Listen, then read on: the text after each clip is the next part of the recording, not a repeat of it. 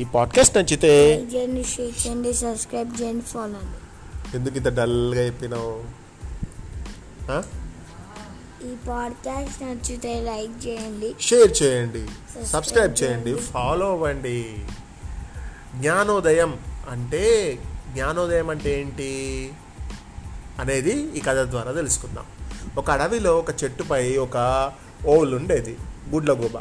నివసిస్తూ ఉండేది.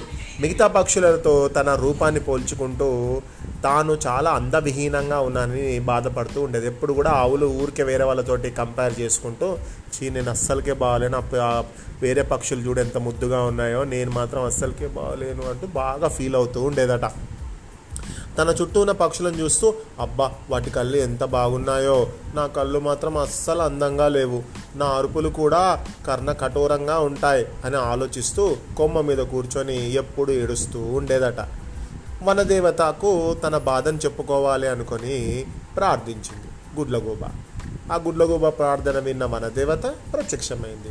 ఏ గుడ్లగూబ ఏంటి? నువ్వు నన్ను ఎందుకు ప్రార్థించి పిలిచావు? చెప్పు నీకేం కష్టం వచ్చింది? అని అడిగింది వనదేవత అప్పుడు ఆ గుడ్లగూబ అన్నదట తల్లి నా రూపు నా మొహము అంత అందవిహీనంగా ఉంటుంది. నా అరుపు అసలుకే వినడానికి బాగుండదు. అందుకే నన్ను ఎవ్వరు కూడా ఇష్టపడరు. దీనివల్ల నేను చాలా బాధపడుతూ ప్రతిరోజు గడుపుతున్నాను అని అంది. అప్పుడు ఓహో అయితే నేను నీకు ఏ రకంగా సహాయం చేయాలి చెప్పు అని ఆ వనదేవత అడిగిందట. తల్లి నాకు రామచిలుకల చక్కనైన అందమైన రూపం ఇవ్వు అని గుడ్లగూబ అడిగిందట. రూపం రామచిలుక అయితే సరిపోదు. ఆహారపు అలవాట్లు కూడా మారాలి మరి.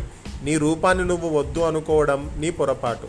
నువ్వు సృష్టికి విరుద్ధంగా ఎవరు కూడా ఆనందంగా జీవించలేరు. నీ రూపంలోనే నువ్వు ఆనందం వెతుక్కోవాలి. కానీ నువ్వు నన్ను ప్రార్థించి అడుగుతున్నావు కాబట్టి నీకు ఒక పది రోజులు నేను టైం ఇస్తున్నాను. ఈలోపు నువ్వు రామచిలుకల ఆహార అలవాట్లను నేర్చుకోవాలి. అప్పుడే నీకు నేను రామచిలుక రూపం ప్రసాదిస్తాను అని ఆ వనదేవత గుడ్లగుబతో అని చెప్పి మాయమైపోయింది. గుడ్లగూబ చాలా సంతోషించి ముందు నేను రామచిలుకలా మారాలి అంటే రామచిలుక ఏమేమి తింటుంది దాని ఆహార అలవాట్లను నేను కూడా చేసుకోవాలి అనుకొని పండ్లు కాయలు తినడానికి ప్రయత్నాలు చేసింది. నిరంతరం ఎప్పుడు కూడా మాంసాన్ని తినే గుడ్లగూబ కాయలు పండ్లు తినలేకపోయింది. రామచిలుక ఆహార అలవాట్లు తన వల్ల కాదని నిశ్చయించుకొని వనదేవతను మళ్ళీ ప్రార్థించింది. వనదేవత వచ్చి ఇంకా పది రోజులు కాలేదు కదా అప్పుడే పిలిచావెందుకు అని అడిగింది.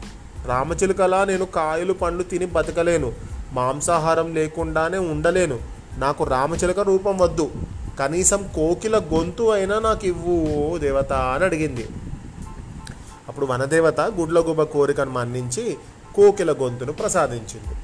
గుడ్లగూబ ఉబ్బి దబ్బైపోయిందా? హే నాకు వనదేవత నా కర్ణ కఠోరమైనటువంటి గొంతు తీసేసి నాకు కోయిల లాంటి మంచి గొంతు ఇచ్చింది అని.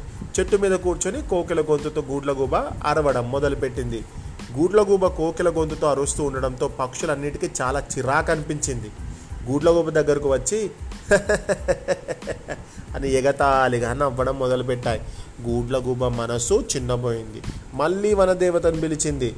వనదేవత ప్రత్యక్షమైంది. ఏమైంది? మళ్ళీ పిలిచావు అని అడిగింది వనదేవత. కోకిల గొంతుతో నేను అరుస్తుంటే ఈ పక్షులన్నీ నన్ను ఎగతాళి చేస్తున్నాయి అంది గుడ్లగూబ నాకు ఈ కోకిల గొంతు వద్దు. నెమలిలా అందమైన పించాలివ్వు అంటూ అడిగిందట. వనదేవత చిరునవ్వుతో అలాగే అంటూ గూడ్లగూబకు నెమలి రెక్కలనిచ్చి నెమలి పించాలనిచ్చి మాయమైపోయింది. గూడ్లగూబ ఈకలు నెమలి పెంచాలా మారిపోయాయి. గూడ్లగూబ తన రూపాన్ని చూసి చాలా మురిసిపోయింది. తన రూపాన్ని అందరికీ చూపాలని గాలిలో ఎగరడానికి ప్రయత్నించింది. కానీ నెమలి పించాల బరువు వల్ల ఎగరలేకపోయింది. అయ్యో నేను గాలిలో ఎగరలేకపోతున్నాను. దీని కారణం నెమలి పించాలే కదా. వనదేవత చెబుతున్నా వినకుండా నా రూపం ఏమీ బాగలేదని అనుకుంటూ నా అరుపులు వినడానికి బాగాలేవను అని అనుకొని నన్ను నేనే చిన్న చూపు చూసుకొని ప్రకృతి ప్రసాదించిన రూపాన్ని వద్దనుకున్నాను.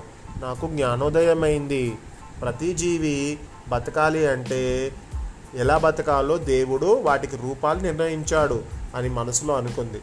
మన దేవతను పిలిచి నన్ను క్షమించు తల్లి నాకు జ్ఞానోదయమైంది. నాకు ఏ రూపం వద్దు. నా స్వ- నాకున్నటువంటి నా రూపమే నాకు ఇవ్వు నన్ను ఎలాగైనా మళ్ళీ గుడ్లగూబలాగానే చెయ్యి అని మొక్కుకుందట.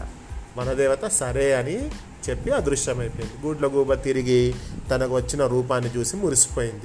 అప్పటి నుంచి ఆనందంగా జీవించడం మొదలుపెట్టింది. ఉన్న దాంతో మనం సంతృప్తి చెందాలి ఏదైనా కూడా.